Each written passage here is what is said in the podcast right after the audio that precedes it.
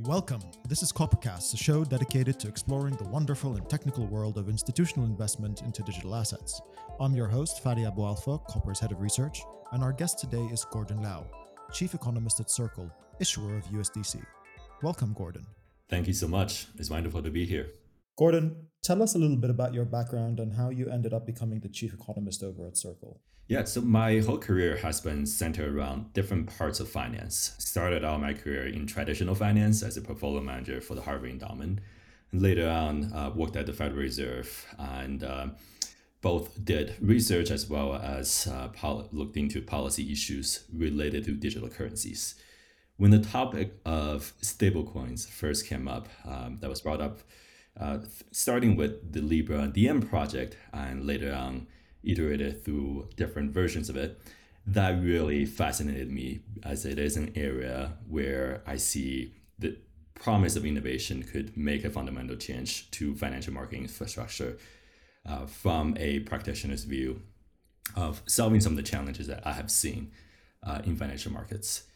Uh, before joining Circle, I uh, did a stint at uh, Uniswap Labs, uh, leading research there, where I also got to experience the full promise of using programmable smart contracts to make financial markets work. At Circle, my role is as the chief economist is to set an economic agenda for the firm, as well as to think about the long-term business model involving uh, payment stablecoins, or sometimes I like to call it tokenized cash. So you've uh, you've kind of experienced uh, lots of arms that are involved in this space right now, um, uh, and one of the things that Circle has just gone through is the effectively the collapse of Silicon Valley Bank uh, and uh, other banks that have been sort of servicing crypto firms. Tell us what was going on behind the scenes uh, in this 2023 banking liquidity crisis and what Circle's position on it? And yeah, for many that have thought that you know crypto would be the risk to banking, what we have experienced just now is the uh, reverse of that. In that banking system imported risk into digital assets, into particular tokenized cash, uh, into USDC, and that was part of the reason for how that risk was imported is because uh, USDC, uh, the Circle's uh, stablecoin product, still relies on the banking rails for the important aspect of making redemptions and issuance to occur over traditional fiat banking rails. And the separation of payments from banking, I think, is actually critically needed uh, for digital assets to be safeguarded in some way from potential uh, issues that come up in the banking sector. So what we have just experienced with SVB is in some ways uh, quite different than um, the 2008 crisis in that in this case it is a medium-sized regional bank that was taking not complex derivative type of risk as it was in 2008 rather it was rather simple risk of interest rate exposure uh, more than half their portfolio were held in treasuries and MBS securities, which also kind of raised the question of traditionally we think of banks as a um, entity that does liquidity transformation and credit transformation. We think of banks using soft information to make out loans. Yet in this case, it seems like what the banks are holding are essentially public market securities. And you know, in some ways, it does raise the question of uh, should the bank have been that large, given that it, they were not necessarily making loans out and they were um, doing some part of the maturity transformation that could have done could have been done elsewhere, uh, potentially through bond funds and other uh, market entities. Now, from from what I understand, Circle had approximately 3.3 billion held at SVB what what percentage of the total cash portfolio was that? Yeah, so as we disclose publicly, uh, we hold the vast majority, around usually around eighty percent of our portfolio in T bills. Right? These are T bills with relatively short maturity of generally less than three months. Our average duration is actually much less than that. Um, and then the remaining 20% on average, um, I, the, the exact number for um, uh, last week was, uh, was probably around uh, a little bit more than 20%, are held in the banking system as a liquidity buffer that could be drawn upon to fulfill issuance and redemptions. Um, at the time, Silicon Valley Bank represented uh, $3.3 billion of our uh, cash holdings. And our cash holdings, uh, I don't know the exact number, but it, it's probably the vast majority of it was held um, in another bank, uh, Bank of New York Mellon, which is a uh, what is known as a GSIB, Global Systemically Important Banking Institution. Um, but as we have seen, you know, over the course of the last couple of weeks, we have seen uh, three banks that went under. First with Signature, or first with uh, Silvergate, then with SVB, then with the takeover of Signature, all occurring in a short span of time, and in many ways that made managing the uh, bank depository cash component of our portfolio quite challenging as well as we are trying to de-risk and reduce our exposure. And um, yet each uh, each time we uh, we solve one problem uh, another banking issue comes up. Uh, but through this experience i think we're at a much stronger place where um, we will um, likely strengthen our portfolio even more by reducing the exposures uh, to the banking sector of course, without gaining access to the direct payment rails such as FedWire or ACH transfer, we always would have to have some sort of exposure to banking. Uh, in that way, we had to use the payment rails, and for that, we had to have some liquidity buffers around. So I have a bit of a question because a lot of people were talking about sort of the 250,000 limit that the FDIC insures, and um, to me, to me, there's there's an interesting thing happening here that I, I don't know if people are talking about this or if I've understood this incorrectly.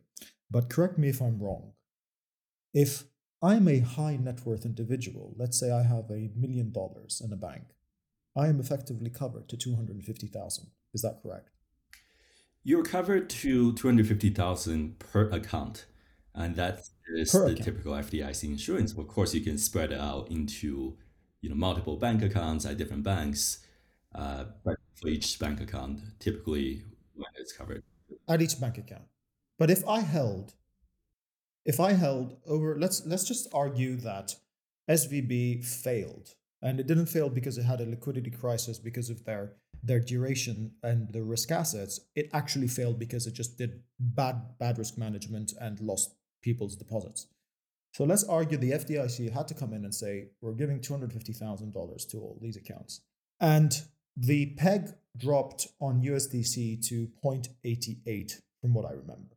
So if I'm a high net worth individual holding a million dollars in USDC, it seems to me that I'm better off taking a haircut on my USDC at 880,000 than keeping it at a bank at 250,000.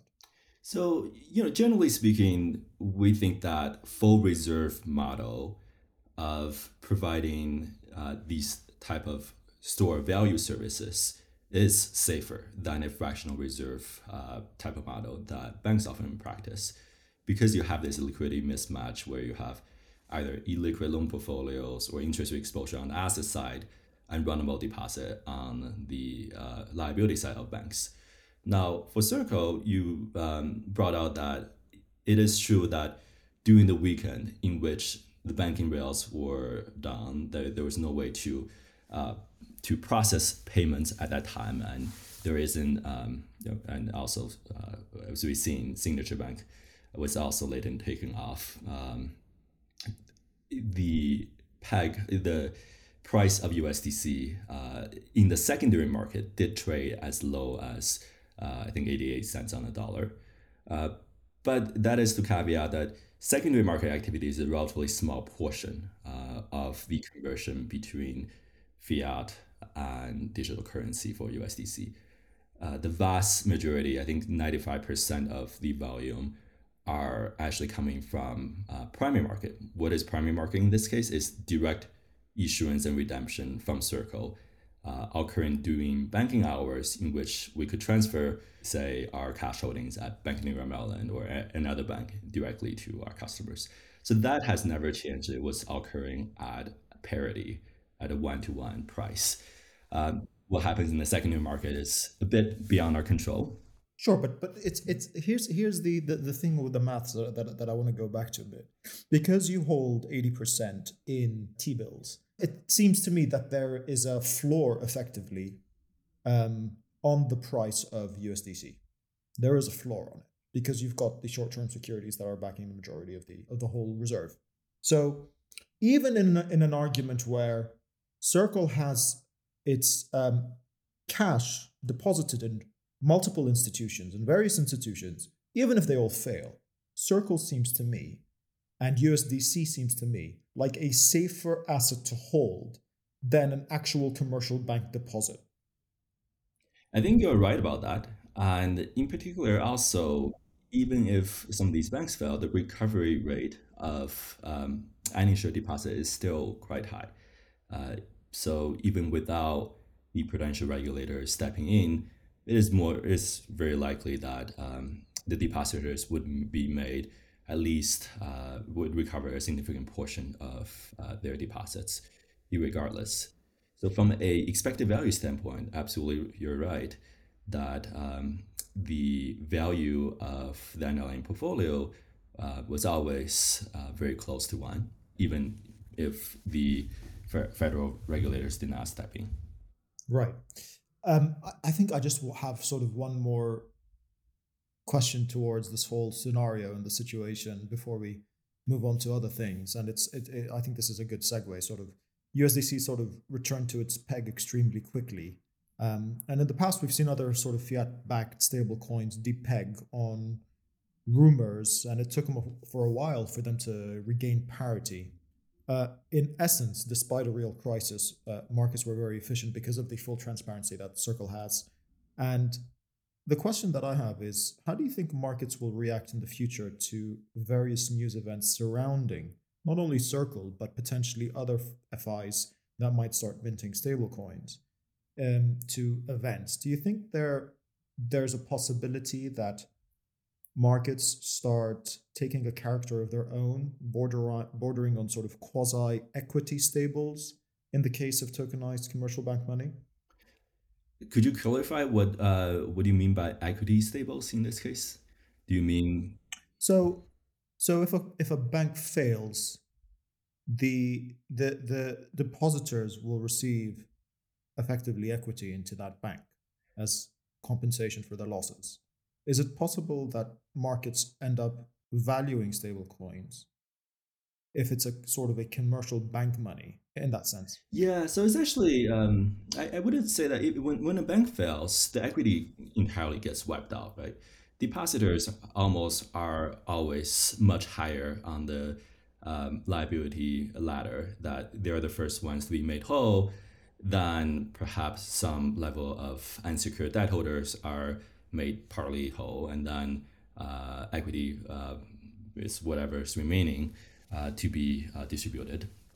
So I would say that you know this event definitely taught the industry a lesson. Um, it taught us also uh, a lesson in being even more careful with our exposure to the banking sector and perhaps allocating even more to um, T-bills uh, rather than gaining too much exposure to to certain type of banks. Um, of course, the uh, what we currently hold in cash, as we disclose, largely are in the safest banks that are globally systematically important and that would be protected in many ways because they are GSIBs, because they are uh, really important institutions in our uh, society. So I think if anything, um, looking at how this quick depeg during the weekend, and as soon as the banking rails were established, as soon as also we made clear that we would be able to make um, the, everyone whole, uh, given our ability to also uh, tap into our corporate resources and potentially even external resources, that set a very strong signal and that um, helped the price to recover in the secondary market. So I think in the last couple of years, we've seen a lot of stablecoins designs, and there's a lot of difficulties in creating a good stablecoin. What do you think some of those challenges are, and how do you believe that stablecoins should be structured in the future, given the recent events? Yep. So I have uh, you know, several thoughts on that.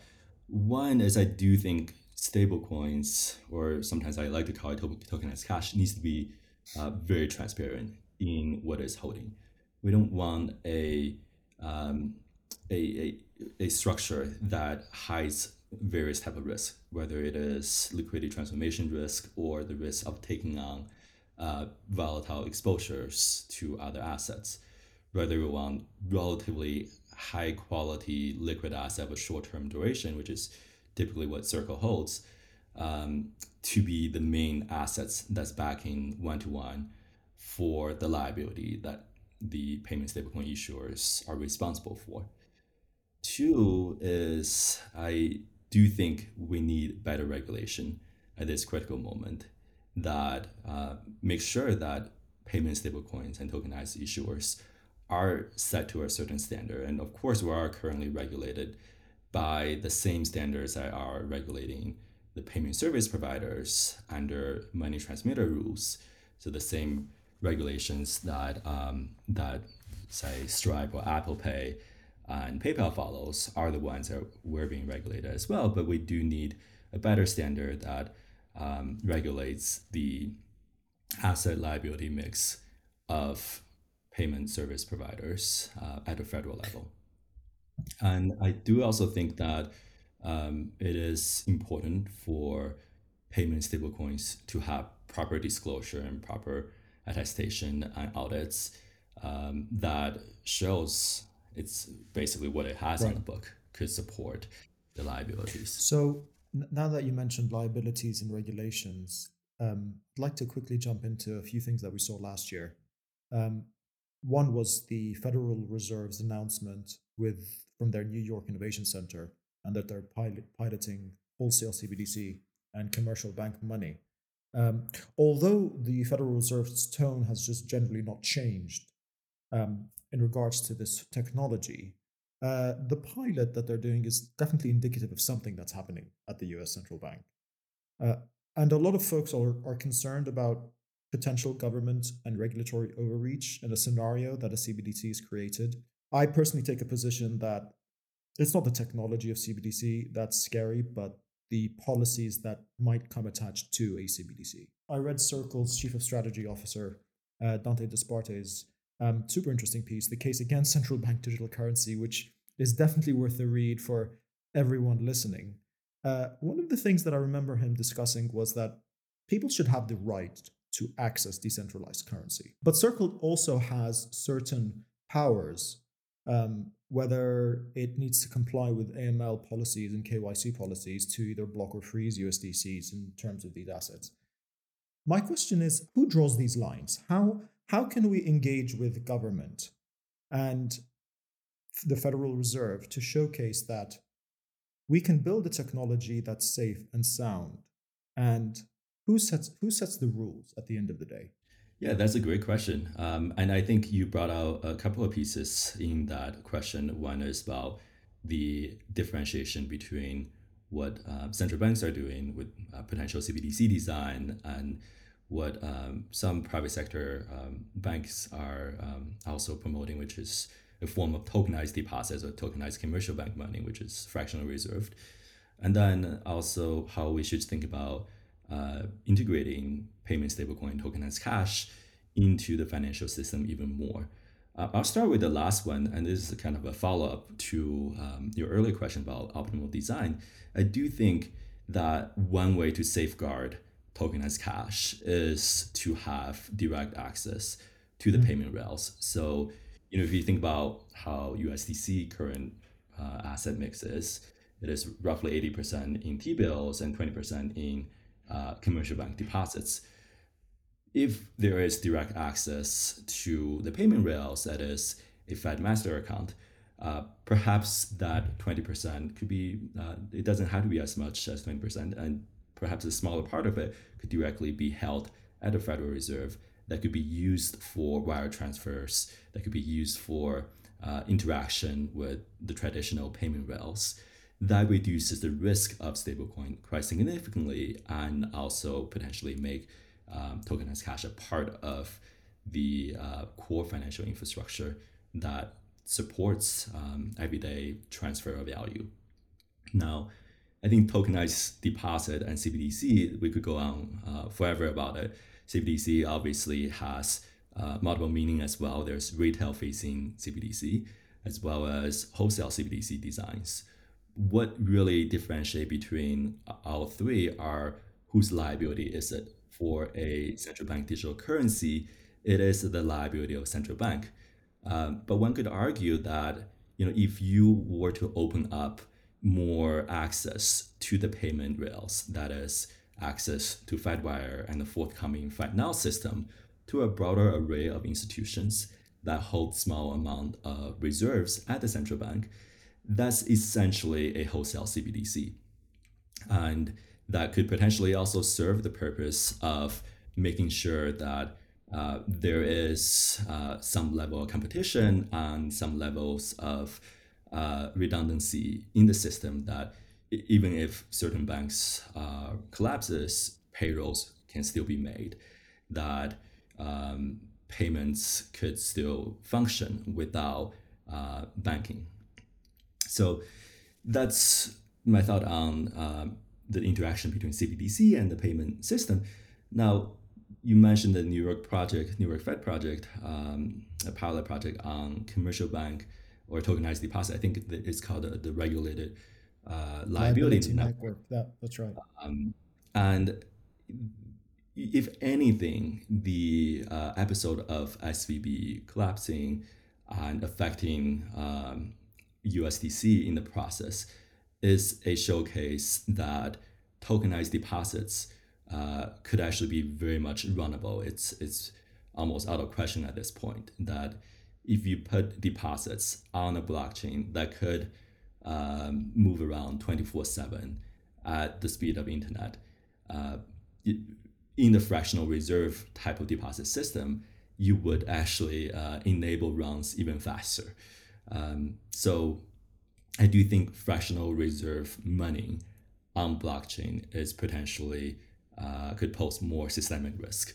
than is what it's trying to solve well, it's it's it's interesting that what's what's happening right now because this was the main concern that the BIS was sort of highlighting three, four, five years ago about potential bank runs, and I think this is probably one of the main reasons why there isn't a concrete agreement on the design of a CBDC. But it seems to me that there are some new philosophies of money that are changing one of them is the fractional reserve health of the system. And especially with the latest sort of funding that the Federal Reserve is giving as a backstop for the liquidity of the dated assets. Has there been a shift in monetary policy right now with what we're seeing with SVB? As in, does time not matter if the lender of last resort is always going to come in and backstop those dated assets? Yeah, I think there is a very significant shift undergoing uh, with the response, a swift response of prudential regulators, including the Fed, uh, which was much needed at the time to stop the contagion and stop spillovers of risk into the real economy.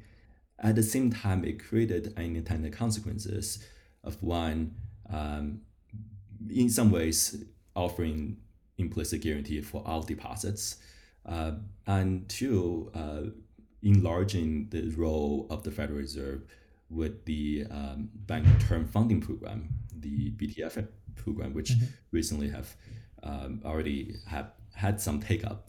This program essentially are allowing um, commercial banks to swapping their collaterals at par value for a loan from the Fed for up to the term of one year.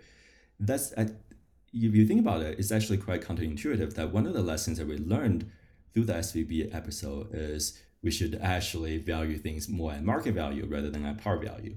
Uh, SVB as well as many banks. I believe is currently um, FDIC previously estimated is around $600 billion of unrealized losses on FDIC insured uh, banks. Um, that is not realized because the, the, accounting of these assets are hold to maturity assets.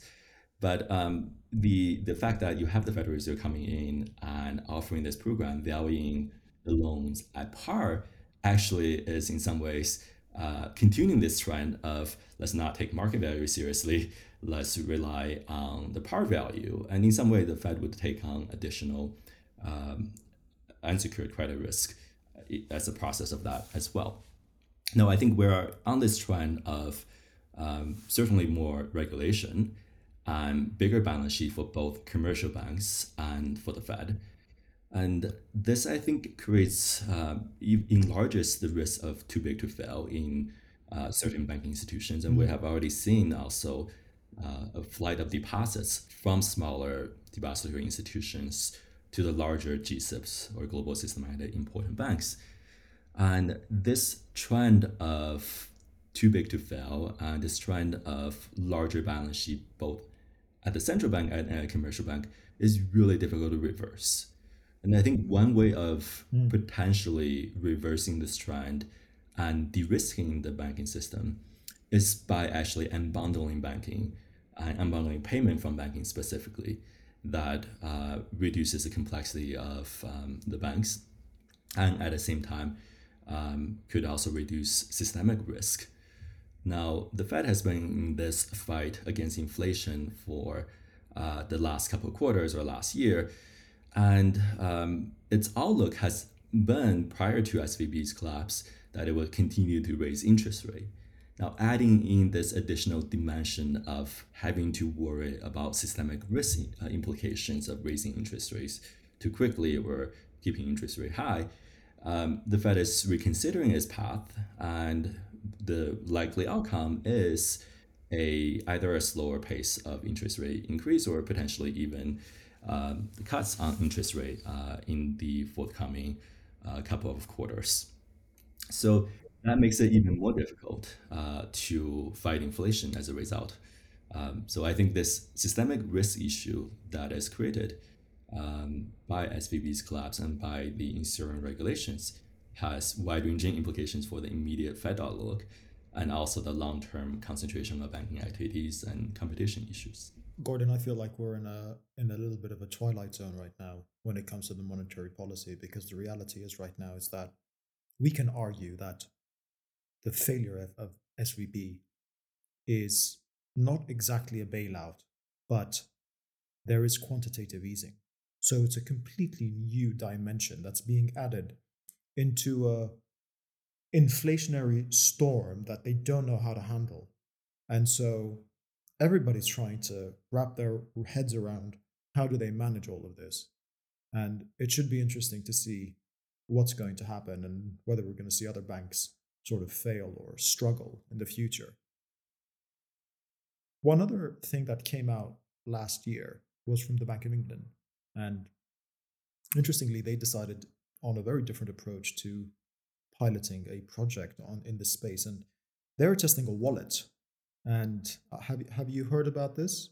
The wallet sort of design that they're trying to yeah i don't know the specifics i, I know they um, have released papers studying digital currency studying uh, both central central bank digital currency as well as private sector efforts. Uh, but uh, I, I, actually did not know about their wallets. Yeah, so it's a, it's it's a, it's an interesting take on on how to maybe approach this, and they're going with a wallet. And I think one of the questions that that keeps popping up is whether there'll be enough uptake from from a retail audience, whether there is a CBDC or not.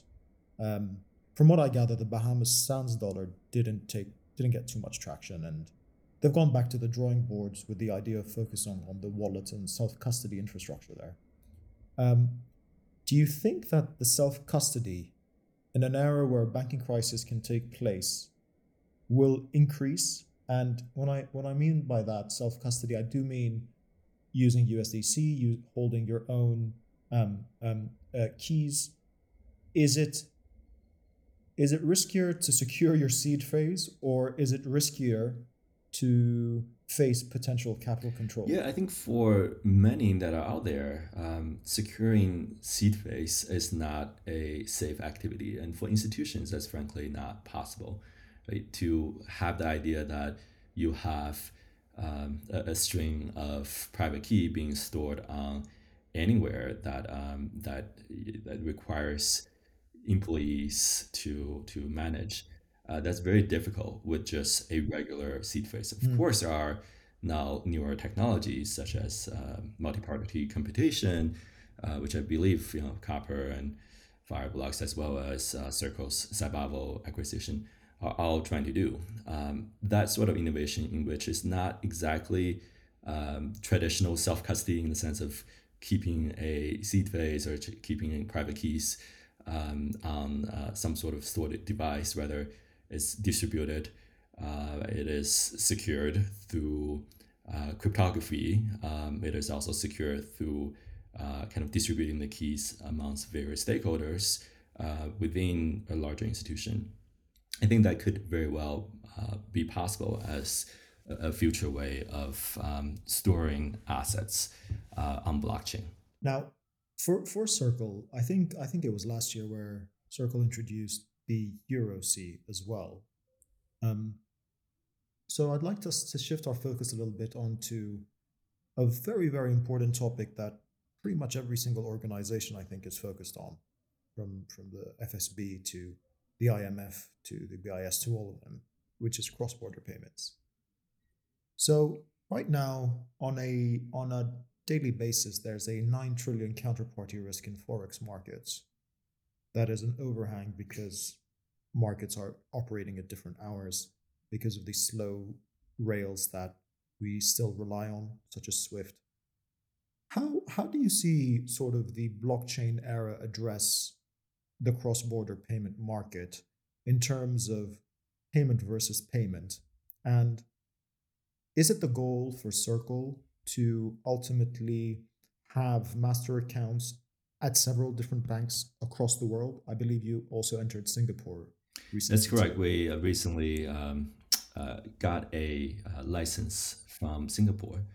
And I, I, think, you know, at the end of the day, our main product currently is USDC. Um, we have thought about continuing expanding into other currencies.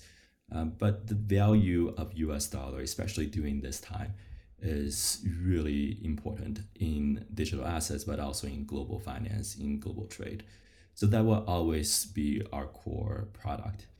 Um, now, you brought up a lot of uh, interesting aspects we can touch on uh, related to the way that blockchain could help in settling payments in the cross-border sense.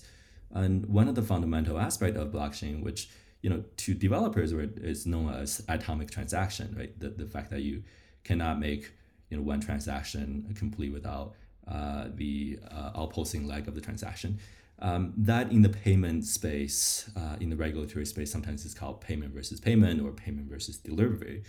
Um, by using distributed ledger or public blockchain, essentially you get payment versus payment automatically built in uh, as part of uh, the the core infrastructure of blockchain.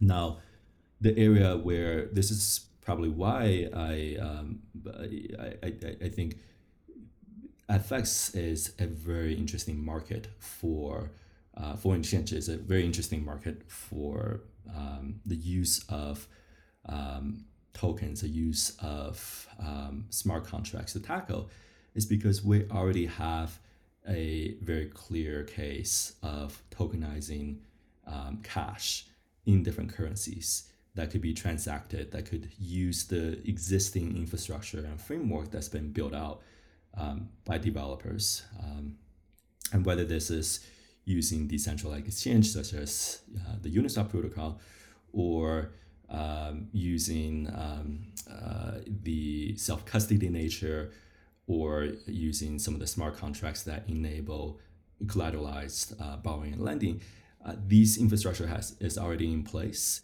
and there are analogous use and analogous instruments uh, and markets in foreign exchange that could directly take advantage of the existing infrastructure, which is why that if you look at some of the efforts by central banks, um, they're actually borrowing elements of decentralized finance. For instance, uh, the BIS has a project uh, right now that uses uh, automated market makers uh, to settle CBDC for three different uh, currencies. I believe it's a joint project between uh, the BIS, the um, one of the Asian central banks, and um, the Swiss National Central Bank, and and um, and uh, Banque de France. Uh, and they understand the value of atomic settlement or payment versus payment settlement. Uh, as you mentioned, uh, the risk of unsettled trade is a systemic risk, systemic risk for payments, for cross-border payments. And we have the technology today to actually address that risk through the usage of decentralization uh, on um, blockchain as well as smart contracts. So recently, I released a paper with some of my colleagues um, at Circle as well as uh, friends at Uniswap Labs on the use of um, blockchain and tokenized cash for transacting uh, and exchanging FX foreign exchange. And the results are astonishing in that you know, through a decentralized mechanism, you could have instant instantaneous settlement. You could have um, payment versus payment delivery of currencies. You could also have uh, some level of liquidity provision that is not flighty in the sense that um, automated market makers uh, enables the end owners and users um, of uh, different um, tokens, in this case, tokenized cash, to be also the liquidity providers that uh, provide the crucial liquidity provision needs in all times of uh, the day, all times of the weekend. In terms of technology, though, Gordon, we, we, we're still dealing with fairly inefficient blockchain rails. And, and I know it's getting better, especially with the layer twos that are coming out. Where does Circle see itself positioned within sort of the cross-border market in the future? I do I do understand why your focus is on USDC because it it, it does sit on I think eighty percent of of the trades globally. Um, so my question is, can a fully backed reserve stablecoin like USDC support a large value payment system? Or is it going to be a high volume, low payment system for, for more of a retail crowd? Or is it sitting in a niche of its own completely, entirely into in the sort of space of the internet of money? I think it's all of the above, right? Uh, we are having there are so many reach out every day from companies of various sizes from remittance providers in, say, Africa, Southeast Asia, to um, the largest companies that are uh, operating in the space of the internet uh, that are interested in using USDC as a mean of settlement. So I, I think we're not limited in any sense because it is truly a form of um, payment that could be used for both small value and large value. I think uh, personally, I'm most excited about the uh, ability for um, for uh, for for Circle to make an impact in financial inclusion. Um, the data have shown that around 75% of USDC enabled wallets on Ethereum hold less than $100, so 100 USDC.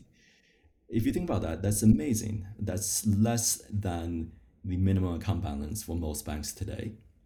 And I do think that it is these type of small value transactions that will make a very large difference in people's lives.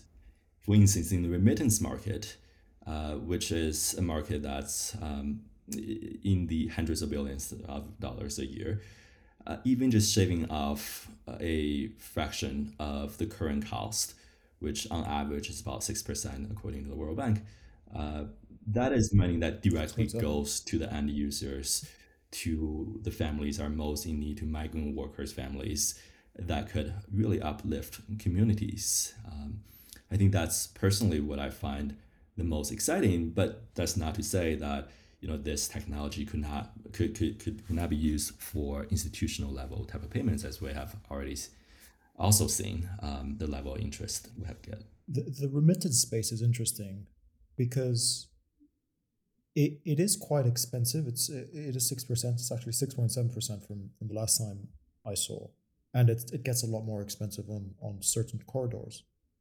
One one of the issues with with the number is firstly the FX conversion itself. That's the that's one of the the, the highest cost comes from the FX conversion because it's taking into account volatile currencies and it takes two days to settle. So it's accounting for a large time gap until something gets settled and converted. So definitely decentralized automated market makers can make that a lot cheaper. But one of the things that we've noticed, at least when, when we're researching this internally, was that there is a demand for cash in terms of the remittances. The, the people prefer the cash, uh, hard, hard, hard money in their hands. And how, how, how do you think the crypto space can go ahead and address that specific need for inclusion? Yeah. So we see USDC as a tokenized cash in that it is a bearer instrument in some form that has you know, probably more transparency than physical cash, uh, but it does allow peer-to-peer transfers in any mobile-centric device.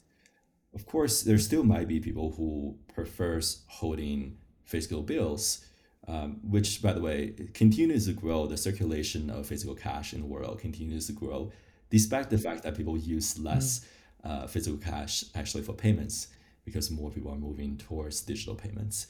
Um, I think the way to address that is to actually also partner with traditional institutions that are at the interface of conversion between uh, fiat cash and digital cash. So, for instance, uh, Circle has a ongoing engagement with um, uh, UNHCR in delivering um, much needed aid to uh, refugees in Ukraine. And that's in partnership with MoneyGram that provides the very last mile solution of converting this tokenized cash format into physical cash that everyday users could use. Of course, that does have some cost to it, um, but the cost of that final last mile solution is not nearly as high as um, what we typically see for all remittance because you also bypass many layers uh, in between for the transmission of, um, of value uh, in a corruption re- resistant form.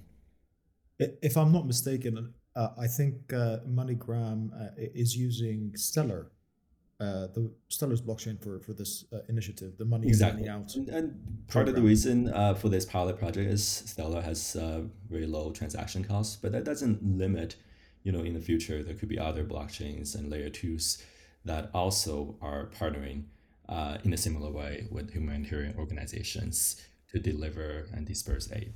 The interfacing of these two two sort of institutions is very interesting with blockchain, and it, it reminds me of it reminds me of um, Project Nexus, if you remember it from the BIS, where they were basically testing the instant settlement domestic networks and trying to build out cross-border payments in an instant fashion using using these rails.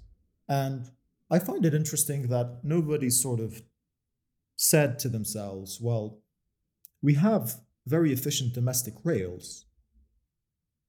Why don't we use blockchains to move money cross borders, but settle everything domestically using the national rails? Is is there any thought process on how we might be able to integrate or interoperate with the current traditional systems and blockchain? Or are we aiming as an industry to replace the current system? I think it's definitely working with the current system um, because the traditional payment rails are much needed for everyday transaction, for everyday settlements vast majority of uh, merchants and users rely on these uh, traditional payment rails. So for integration of blockchain or distributed ledgers um, with these type of traditional payment rails, really just requires the actions of governments in partnership with private sector to make that happen.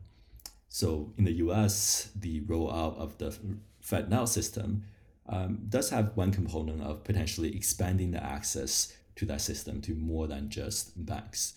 You know, and the US is actually very special in that case that banks almost have exclusive access to payment rails. That in other countries, oftentimes you have non-bank financial institutions or even payment service providers that have access to the domestic payment systems.